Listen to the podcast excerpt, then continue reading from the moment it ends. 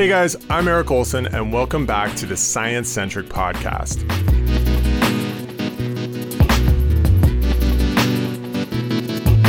In this episode, we're delving into the mysterious world of neuroscience, specifically as it relates to the human brain. Composed of over 100 billion neurons, by some estimates, our brains may be the most complex object that's ever existed. And that little three pound lump of gray tissue between our ears has dreamed up some pretty amazing things, from symphonies to skyscrapers to the very technology that is allowing me to communicate with you now, potentially half a world away. But as amazing as our brains can be, they don't always operate the way we'd like. We forget stuff or we remember it incorrectly. We're easily bored or distracted. We're terrible at estimating the time it takes to complete tasks. The list goes on and on and on. And I'm sure some of us marvel at the precision and efficiency of computers, wishing our brains operated in much the same way. We remember everything perfectly. We'd never feel bored or get distracted. We'd have laser like focus. We'd be on all the time. But not so fast says our guest, neuroscientist Henning Beck. Henning is a writer, speaker, consultant, and author of the forthcoming book Scatterbrain How the Mind's Mistakes Make Humans Creative, Innovative, and Successful. He says what we perceive as our brain's flaws are actually the things that make us uniquely human, and in some ways more capable than computers. We spoke about how the human brain actually works how tech companies are using our distractibility against us, and what we can do to use our brains in the most productive way possible. But before we dive in, head over to sciencecentric.com/support to help keep this podcast running. We accept direct donations through Patreon and also get a little kickback on any purchases made through the website at no added cost to you. Other ways you can show your support are sharing with a friend, writing a review on iTunes, or following us on social media. We're on Facebook, Instagram, and YouTube at Science Centric. All right, enough of that. Let's get on to the good stuff. Henning, welcome to the Science Centric podcast. We're so glad to have you from Frankfurt, Germany. That's awesome. Thanks a lot for having me.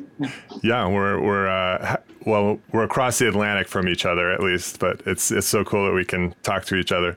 Um, cool. long forward. distance. Yeah. Um, so, so your book Scatterbrain: How the Mind's Mistakes uh, Make Humans Creative, Innovative, and Successful. Uh, it's a really interesting book. Uh, I think it's really timely because a lot of people are worried about artificial intelligence and sort of computers taking over, and and and we're just not going to be able to compete with them because they're so good at at, at crunching numbers and and um, and they're getting smarter all the time. Um, but your book is sort of about how the human brain is not a computer and how we, you know, our our brains do things better in a lot of cases. Um, and so the the the things we think of as flaws, um, you know, that that computers do better are actually advantages that we have. Um, do you think that that's a good kind of summation of your book and and and is that sort of your maybe part of your impetus for writing it yeah uh, uh, totally. I mean this is this is the main idea i had um, because everybody's speaking about perfectionism becoming faster more efficient more concentrated. Everybody's trying to do less mistakes of course because mistakes and errors are a bad thing of course. But in fact, the brain is not designed to think perfectly and flawlessly all the time. And I wonder if evolution is so great, why on earth do we have a brain that is making so many mistakes? Or is it just the other way around? Because we do a lot of mistakes, or maybe mistakes are just the flip side of what we call um, advantageous thinking in terms of creativity, in terms of planning, in terms of behaving adaptively because efficiency and perfectionism, if we tr- as we try to seek it in, in artificial intelligence, um, I mean, this is good if everything stays the same, if the rules and all the world, the whole world around us is, is completely stable, then this is the method of choice. But we are um, human beings. We know that we have to adapt to new environments. And the brain, because it does some kind of mistakes or has some kind of mental slips and careless mistakes and such, we have to pay this price in order to be creative and, and more adaptive than, than computers and artificial intelligence. So, so you're saying there's there's a trade-off between how yeah. computers function and how our brain functions. Um, well, I think so, yeah, I think it's totally different. Uh. I mean, there's no no such thing like um, a, a, flash drive in our mind, or we are running on programs or, or, such. We don't have a difference between hardware and software. Artificial intelligence, um, as far as I, see it, is, is more or less pa- a way of pattern recognition. And of course, the brain does that all the time. I mean, when we learn language, it's a kind of pattern recognition. But we also change the rules instead of always following them. Um, if I, if I, my, my neighbor, he's like three, three, four years old. If I tell him that there are some rules for game, he tries to break these rules. When I feed some rules into an artificial intelligence, um, some kind of super intelligence chess playing engine, it tries to follow the rules, but it will, will never invent a new rule because no machine is trying to do, okay, I don't like this game, I want to do something else, right? and to do that, you have to break the, the patterns you recognized before. And you don't know whether this is going to work or not. You don't know whether an idea is going to fly or not. But um, trying it is way more important than um, doing it perfectly. And this is this is our niche. This is our cognitive edge we have in, in comparison to, to machines. Interesting. So um, one thing that I thought was uh, interesting also is thinking about um, how the the brain works, and you you made a um, comparison to you know how a how a symphony works, where there's a conductor and the conductor is sort of leading the uh, musicians through the song, but the brain doesn't really work that way. There's there, there there's no conductor. So how does it even work? Because how does it how does it how does it organize thoughts and, and ideas and, and, and function if there's if like no no single entity is really in charge? I mean that sort of blows my mind. Well, this is a very good question. And in fact, it's uh, how much time do I have to answer this? Because this is, this is a hard question. Uh, but interestingly, um, I think the example of an orchestra is pretty nice because what you see, um, when you look at an orchestra from outside, you don't know what melodies this system is able to play or has recently played. As the same with the brain. When you cut a brain, when you open it and you look at the brain from outside, you have no idea what ideas this system is able to think. And just as a melody or the music is not located anywhere in an orchestra, a thought is not located anywhere in a tiny part in the brain. No matter how deeply you look into a brain, you will never find a thought because a thought, or what we call thinking, um, this is what is happening when these neurons, these nerve cells, interact with each other, synchronize themselves, and this behavior, this activity state, this is what we could call a thought interestingly, we don't know how th- all this happens. You know, we know we know all these tiny parts in the cellular machinery. We know um, the molecular biology of neurons pretty pretty nicely. We also know how the whole thing is composed in general, but we don't know this in between. How does a thought? How is thought generated um, out of these um, cellular actions? And I think this is some kind of the, the holy grail of neuroscience um, because when you decipher that, you will decipher the principle of thinking. Yeah.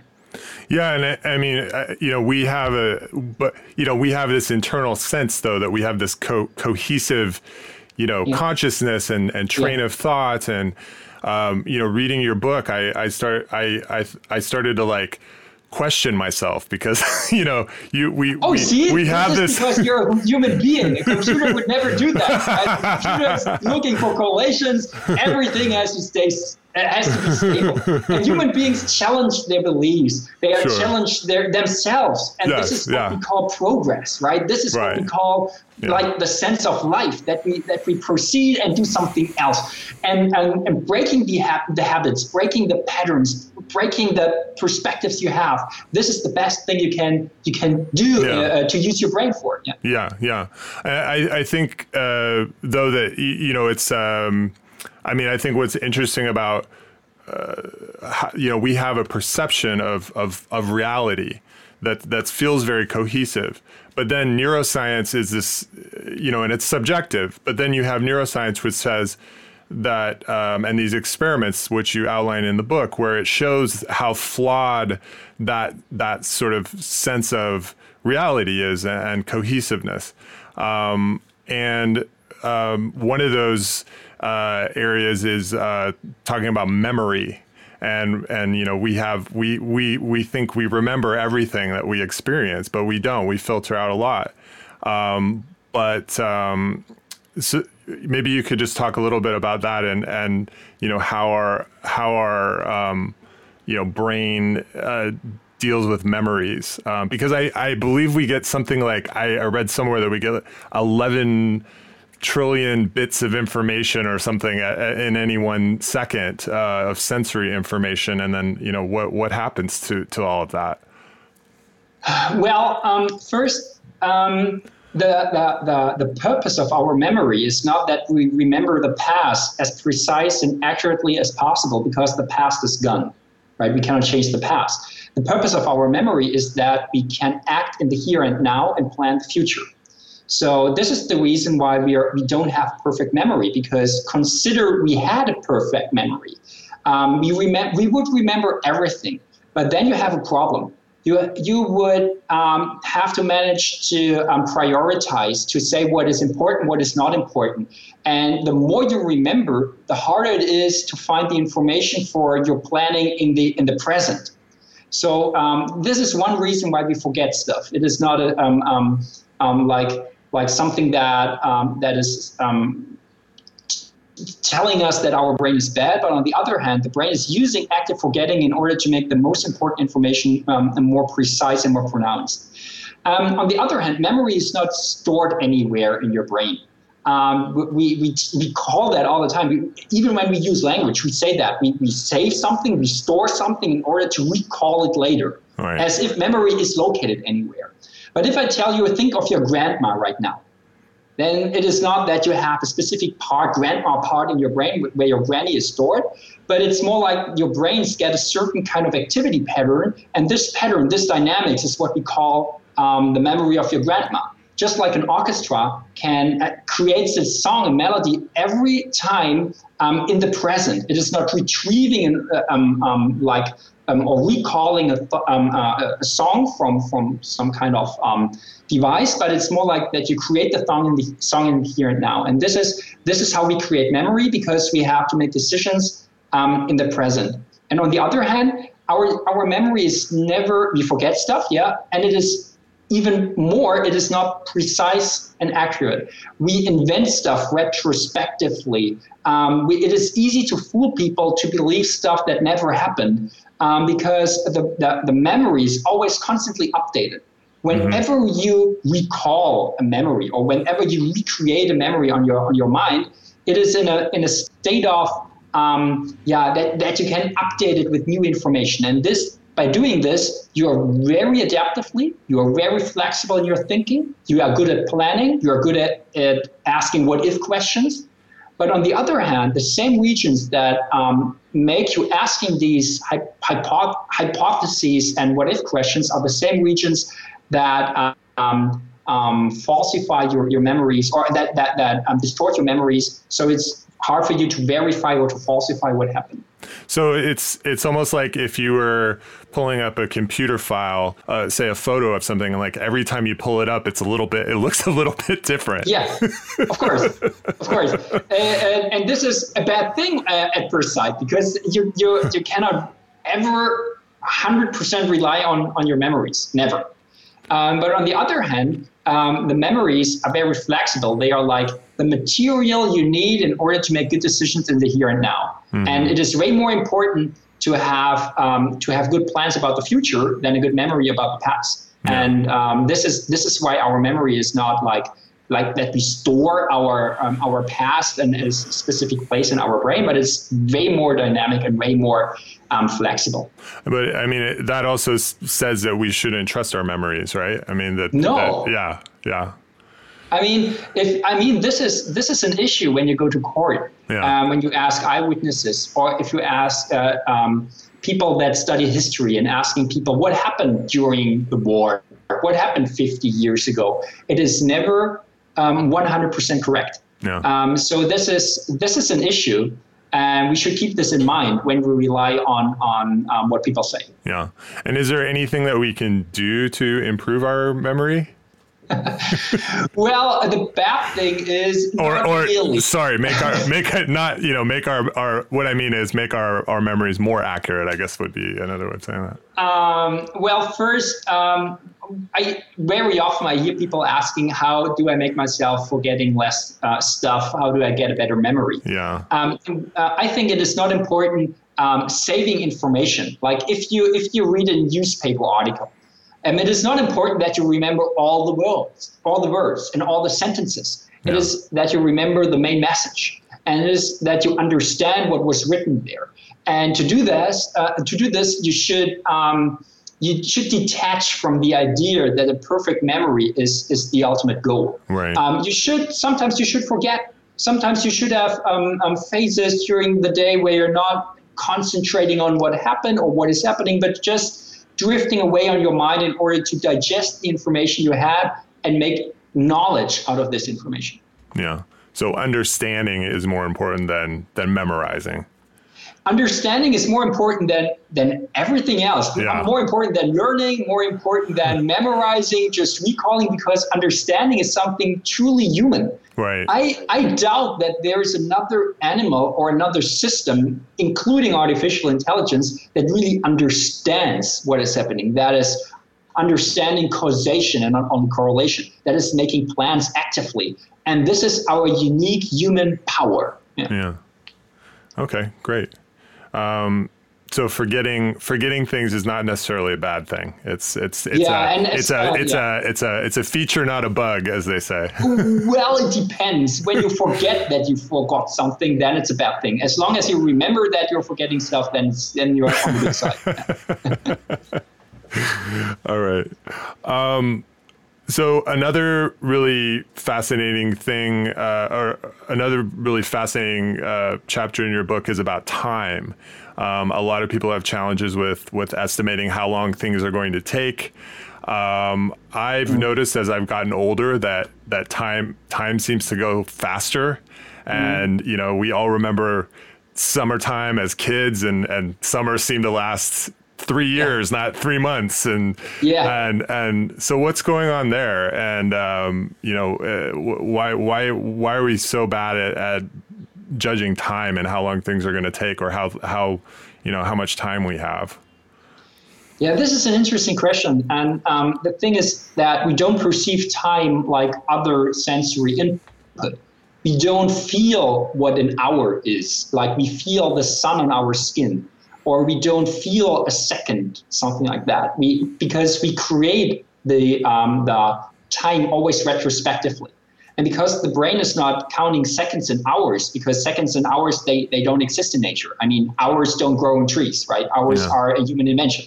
Right. And so um, the brain does something different. It just takes um, um, experiences and events from our past, and it has some kind of internal um, um, timeline and organizes all the past events and, and, and uh, what happened and on this timeline.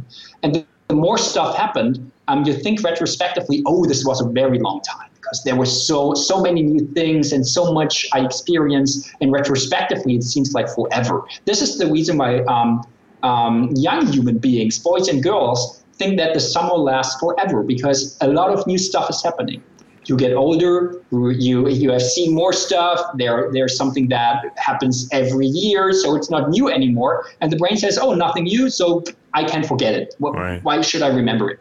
And there are less um, there are less events on this uh, internal timeline. So retrospectively, it, it seems like the time is flying or, or going faster. But it's more like that you don't have new events on the same time scale in your in your in your brain, and thereby it speeds up over time. So the best way to have a very long life is that you have um, a lot of new stuff around you, that you yeah. travel a lot, meeting new people, because retrospectively, you can dupe yourself, right? Retrospectively, it looks like a lot of stuff happened.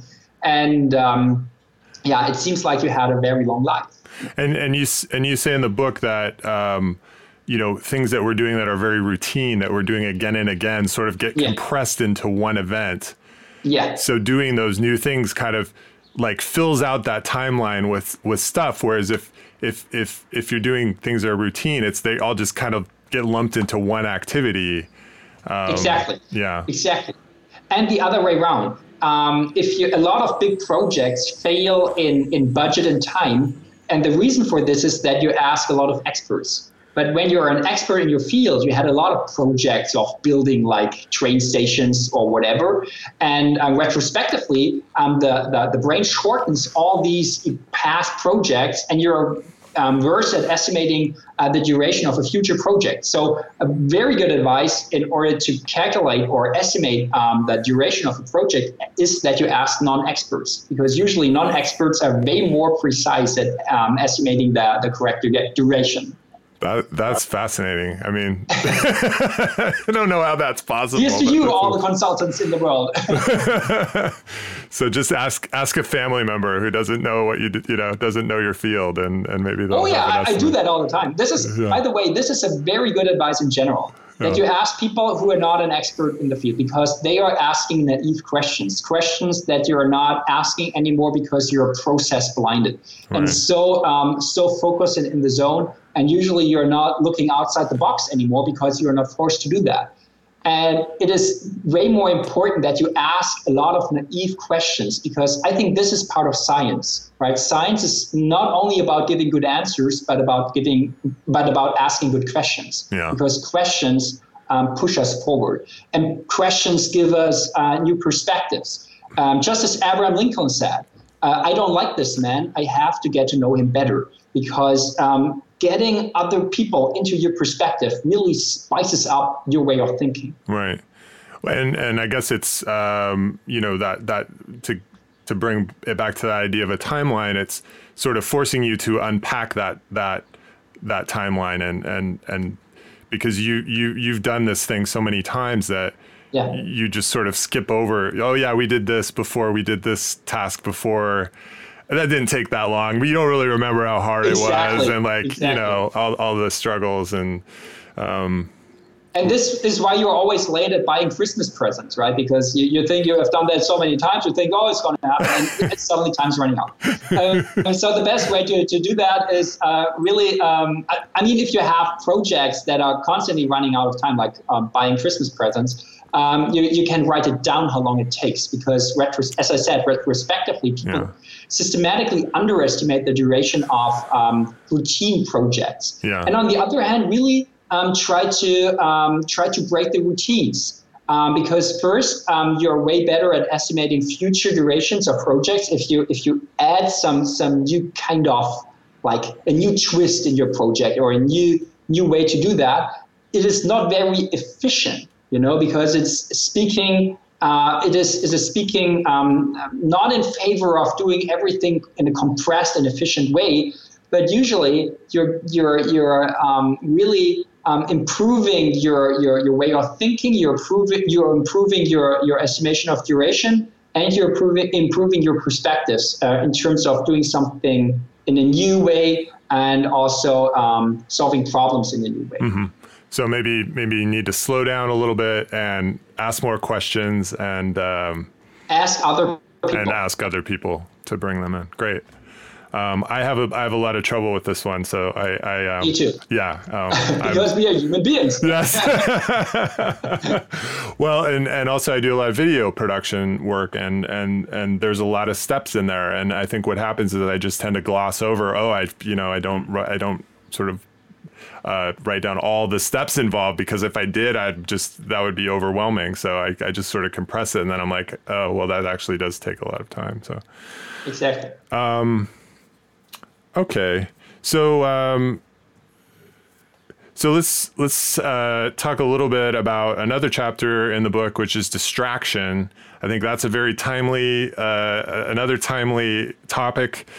People are so distracted now with their smartphones and everything. Um, and we're, we're inundated with so much media and so many different kinds of media, and it's all on demand. Um, you know what what's happening there? I mean, why is it, why is it so hard to focus, and and and and, and what can we do to uh, become less distractible? well, um, first, um, distraction is the result that our strongest drive we had is curiosity. I mean, everything else you can slow it down, tear it down completely, or ignore it for a time, but not um, that we are constantly seeking new information. Mm-hmm. And technical technical devices like like smartphones or, or, or stuff was designed in order to um, um, to capture people's attention because we are falling into that curiosity trap that we are trying to seek for something new, and as soon as it like vibrates or rings, we are we are we are reaching out for it. And um, well, um, the, the, this is just the result that we are always trying to think outside the box. Consider the alternative. If human beings would always be focused, always in the zone, it would be good, as I said, if everything stays the same and you have a task that you have to complete as fast and efficient as possible. But usually, human brains are looking around as, and what, what, what can I do else? And what, what, what do I have? Uh, what other possibilities do I have? And this distraction mode that is sometimes important to get to a new perspective it's just backfiring um, when we are trying to concentrate and stay in the zone. Yeah. And as you said, nowadays it is so easy to be distracted because all this media, all these devices, phones, and and push up, uh, uh um, um, um push notifications um, and calls and messages and all that. This is constantly hijacking our, our way of um, positive distraction and basically turning it into a into a bad thing because then you're not getting uh, things done because you're not you're not able to focus anymore. Is there a part of the brain that actually causes us or, or is behind this like seeking uh, novelty or seeking new information? Well, it's more like um, usually we have we have some filters in our brain. The, the thalamus, for instance, that is filtering out most of the sensory input. Um, but um, the brain top down can control the um, the leakiness of this kind of filter. So when you say, okay, I want to focus on my shoes or the, the, the glasses I'm wearing or the ring on my finger, you it is easy that you can let through that you can let all these uh, uh, sensory information pass the, the this thalamus. Uh-huh. And interestingly, and whether we are distracted or not is, does not depend on the distractor because um, right now I have some some road work right around the corner here. But if I'm const- really focused and on a thing that is really um, getting my attention and I'm, I'm really typing something or really like watching a video or else, I'm not recognizing that there's a lot of road work outside because the filter mechanisms are so sharp and so active that the distractor doesn't have a chance. Uh-huh. So um, the thing is, con- if the environment changes, that is the trigger for our cognitive system to shift attention to, to, this change. So we're not interested in the in the information itself, but in the change of information. Uh-huh. And this is basically the reason why we are so curious uh, about new stuff. Yeah. So, so if I'm uh, working in like an open office environment, which I have in the past, and I hate it, um, the the best thing I could do is sort of focus in on on a really high uh, you know mental challenging task. And and that will that will make everything go away around me right? Is that is that kind of the idea here? Well one one thing is that the job or the project is too easy because then you're easily distracted. Yeah. Uh, but on the other hand um, i mean the, just have an open off this is not a good office or not a good workspace design. Yeah. because we know that you have like in my like in my apartment here I have I have a bathroom, I have a sleeping room, I have a kitchen. For everything I want to do, I have a different room. Same with the brain. No brain is able to work in, a, in an open office environment all the time. Sometimes it's good that you can chat with your colleagues or um, have a project um, like team members gathering gathering um, very fast. But you know, when you're concentrating on focusing on stuff, it is also important that you can basically um, that you're in an environment that is not distractive, that that, yeah that you are in a quiet place, less of um, noise around you, um, that you are able to focus on the on the on the stuff more more precisely. Because if the things are too easy, you're distracted yeah. um, because you're not in need of focusing. And if it's too complicated, you're also distracted because you're you're saying, okay, why shall I pay attention? It is too complicated. But if you're in the mid range, you're not getting out of the zone. Interesting. Okay. This is the reason why people bump against traffic signs watching on their smartphones, right? They are watching a YouTube video on their phone. They are not recognizing what is going on around them because they they are so caught in this moment that they cannot be distracted. And so here another example of that it's not the distractor itself, but our mental mode. It is that we can top down control what is distracting us and not. Right. Um, how about doing things like switching between tasks? So say you're doing like you are doing tasks that are rather monotonous. Could you switch between tasks to kind of get away from that distraction as well? Well, it depends. I mean, every time you switch, um, you have to pay a price because you're not in this in this um, tension mode when you when you switch from one task to the next one. So you're making more mistakes, and it takes a short time that you um, um that you adjust yourself to the new task. Yeah. Um, this is the reason why multitasking isn't working. Right. Just the same reason why you cannot watch uh, two programs on on YouTube or or Netflix series or on TV because you can watch one um, one TV show, and when you um, when you uh, flip to the another one, um, you're not watching the first one. Um, the, the screen is blank for, for a short period of time. And when you're watching the new show, you don't know what happened in the new show the last five minutes. So you have to watch it for a couple of minutes to understand uh, what is going on there. Same is happening when you're switching between tasks. There's a short period that your mind is some kind of blank that you have to adjust to the new to the new task, and you're making more mistakes because um, this is not what we are good at. Switching switching is not an option. Yeah, and I think you mentioned in the book also that um, you know maintaining your attention for for a long period of time is really hard because your your short term memory sort of fills up. Is that am I yeah. thinking of that the right way? And then it's like there's really not room for more information, so your brain just kind of drifts off yeah. into thinking about something else or. Yeah. Is that this is right? this is another possibility why we are um, drifting away that we are like um, cognitively overloaded mm-hmm. and um, we are not able to um, to digest a, a, super lot of information because there is a limit um, of what we can focus at and if this limit is reached um, you, it's like it's like an overflow it's like you're um, you're you're getting so many emails and you're not able to to answer them all the time and there's just an overflow so you just send them to the trash can right away because you're not able to to to to, to sort um, and to organize all that stuff and this right. is another reason that your working memory um, that part of your um, of your cognition that is um, when you're when you're awake concentrating and, and paying attention to the stuff around you this has an this has a limit and if this limit is reached, you have to you have to do a break because otherwise, all the new information coming in will be um, will be uh, filtered out or will be um, deleted or uh, won't be incorporated into into the into the thoughts you had before. And this this is a bad thing actually. Yeah. So so it sounds like if you if you want to you know be as productive as you can, um, you need to be in a quiet place.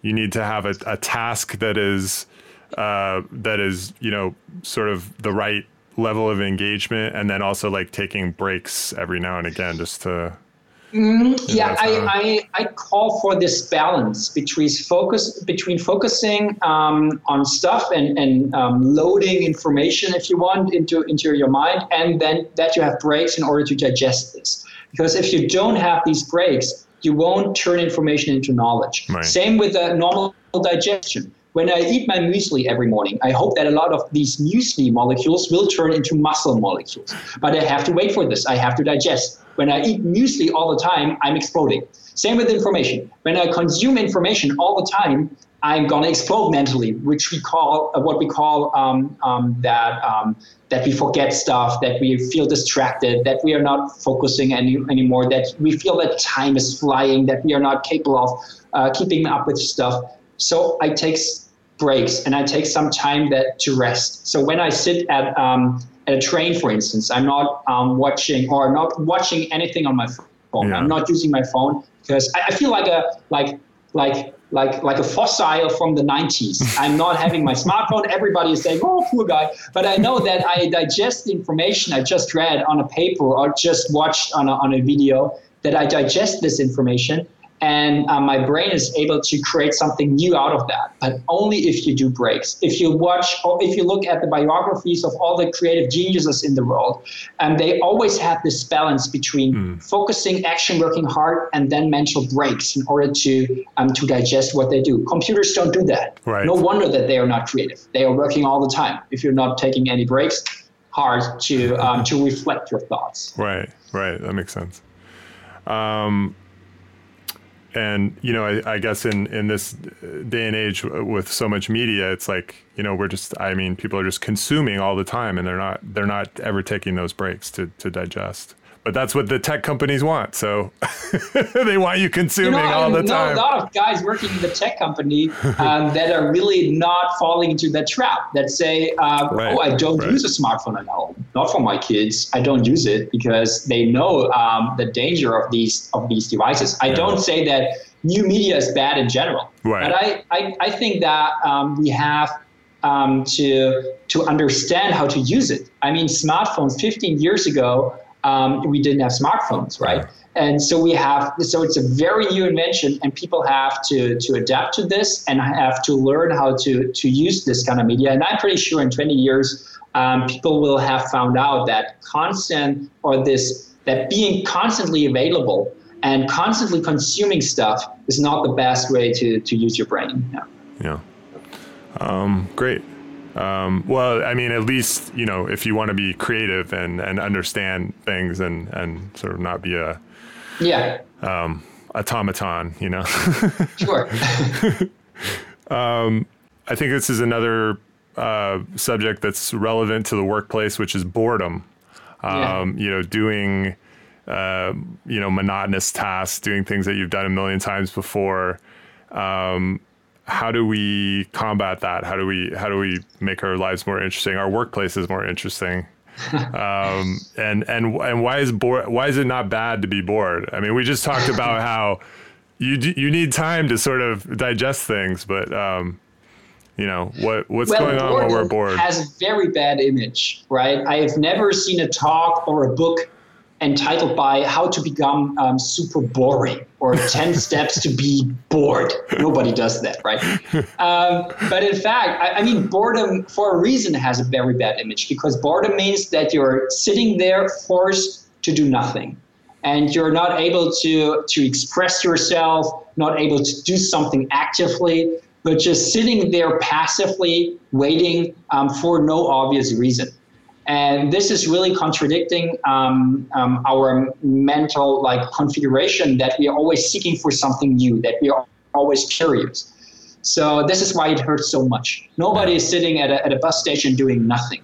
We are always doing something. We are reading something. We are watching something. We are talking to people um, because just sitting there really an, really annoys us. Yeah. Um, on the other hand, um, what is interesting when you ask people where do you get good ideas? Um, what is what are you doing when you're when you are in a creative mode when you when you solve problems? A lot of people um, we call events when they were on their own and not really working hard on a problem, but being some kind of bored or in a lazy mode.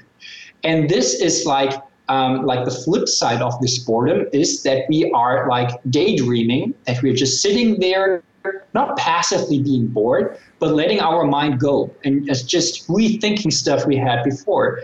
And um, this is from from outside. This can be very boring. To people yeah. sitting there and, and painting stuff can be very boring, right?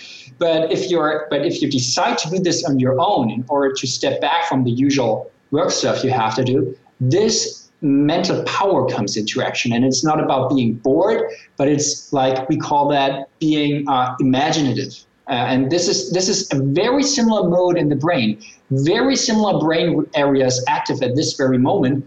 On the one hand, can be very boring, but on the other hand, when you decide um, to do nothing um, like work related, um, uh, the real creative power um, um, comes out of this. Yeah, I I think also that people tend to when you're not doing anything and you're just sort of are doing something that's repetitive your mm-hmm. brain tends to go to, to your problems and the things that you yeah. you would maybe rather not think about.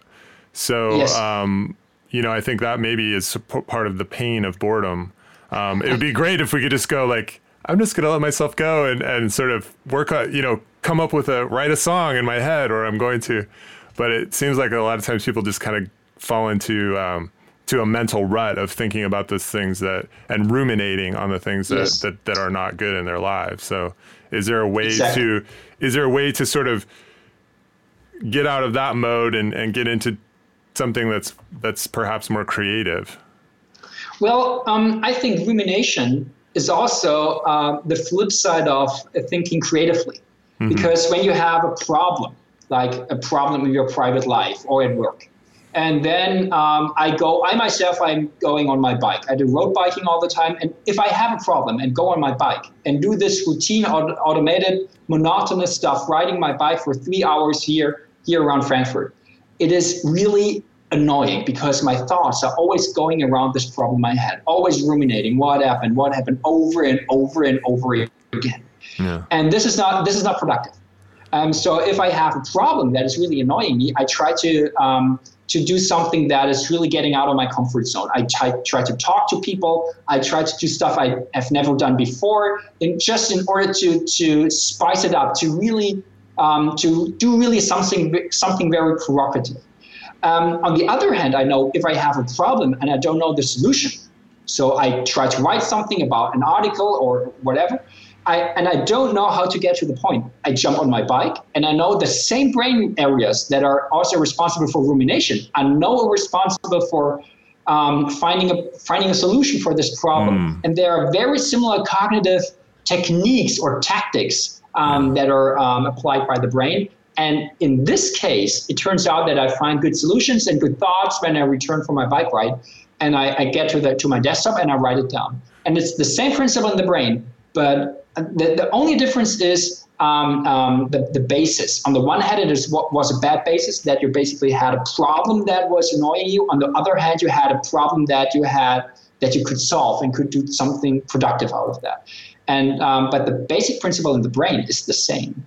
So so it sounds like you you kind of want to selectively use that based on on yes. on on if like the thing you're ruminating about is productive or not. So yes. if it's if you're thinking about some work situation that you can't change, maybe try to distract yourself and and and and and not do something monotonous where you're going to be thinking about things you can't control or take action on. Yeah. Yeah. Of course, it depends on the task and the and the project you are in. Um, but usually, I call for um, that you, or basically that you that you change or mix up um, the way of working you do. I yeah. mean, talking to others, having phases where you're constant or where you are concentrated, and then having phases working together with others and mixing it up. This is usually the best way because you know the uh, the more monotony you have in your in your in your work life or in your business life, um, the less creative you will come, and um, the the more monotonous the idea will be at the end. Right, right. So yeah, it sounds like we're we're just creatures that are designed for some sort of novelty in our lives. Um, and, yeah. and that's you know and and shaking things up and not being in routines like you know robots basically. I mean we're not we need the mm, we need that. Well so because, uh, well if you look at people and this is the reason why the business models of the most valuable companies in our world are working. I mean uh, google amazon um, facebook um, all these companies are doing a whole lot of money because we are thinking in patterns and routines. If we would always seek for novelty and always try to do something else, they would not do any money because um, then you cannot do any correlation. You cannot use all these algorithms and find similarities and stuff uh, and such. Um, so I think a lot of our lives are dedicated to finding patterns, routines, and like automate uh, automated way, ways of thinking mm-hmm. because I'm not thinking how to ride a bike. This is automized. This is my cerebellum working, and all these um, all these processes are on autopilot. And a lot of things we do when you brush your teeth, for instance, you, you can the next time you brush your teeth, try to watch yourself. It is every day it's the same. I bet you, you brush your teeth always the same. Um, you, you use the same ways to get to work. And this is how we how human beings also work because we try to find routines.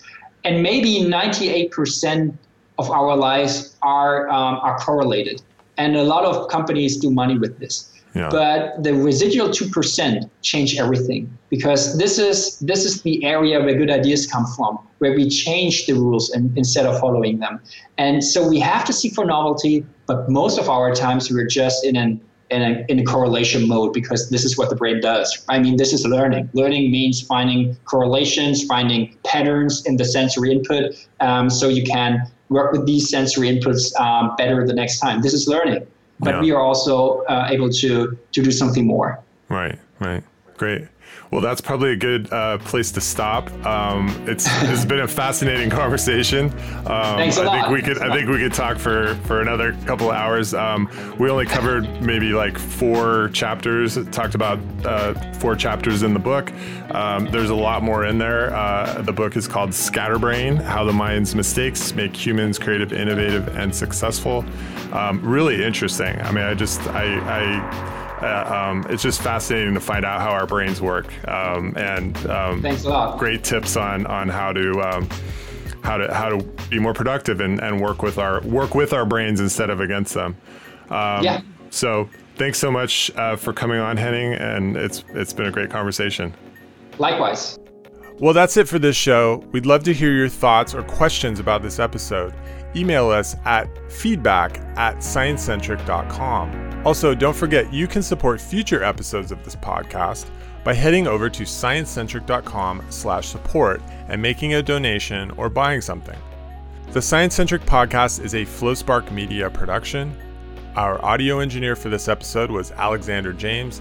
Guest booking was handled by Melissa David. Our intro outro music comes courtesy of Bit Basic. Thanks for listening, and until next time, I'm Eric Olson.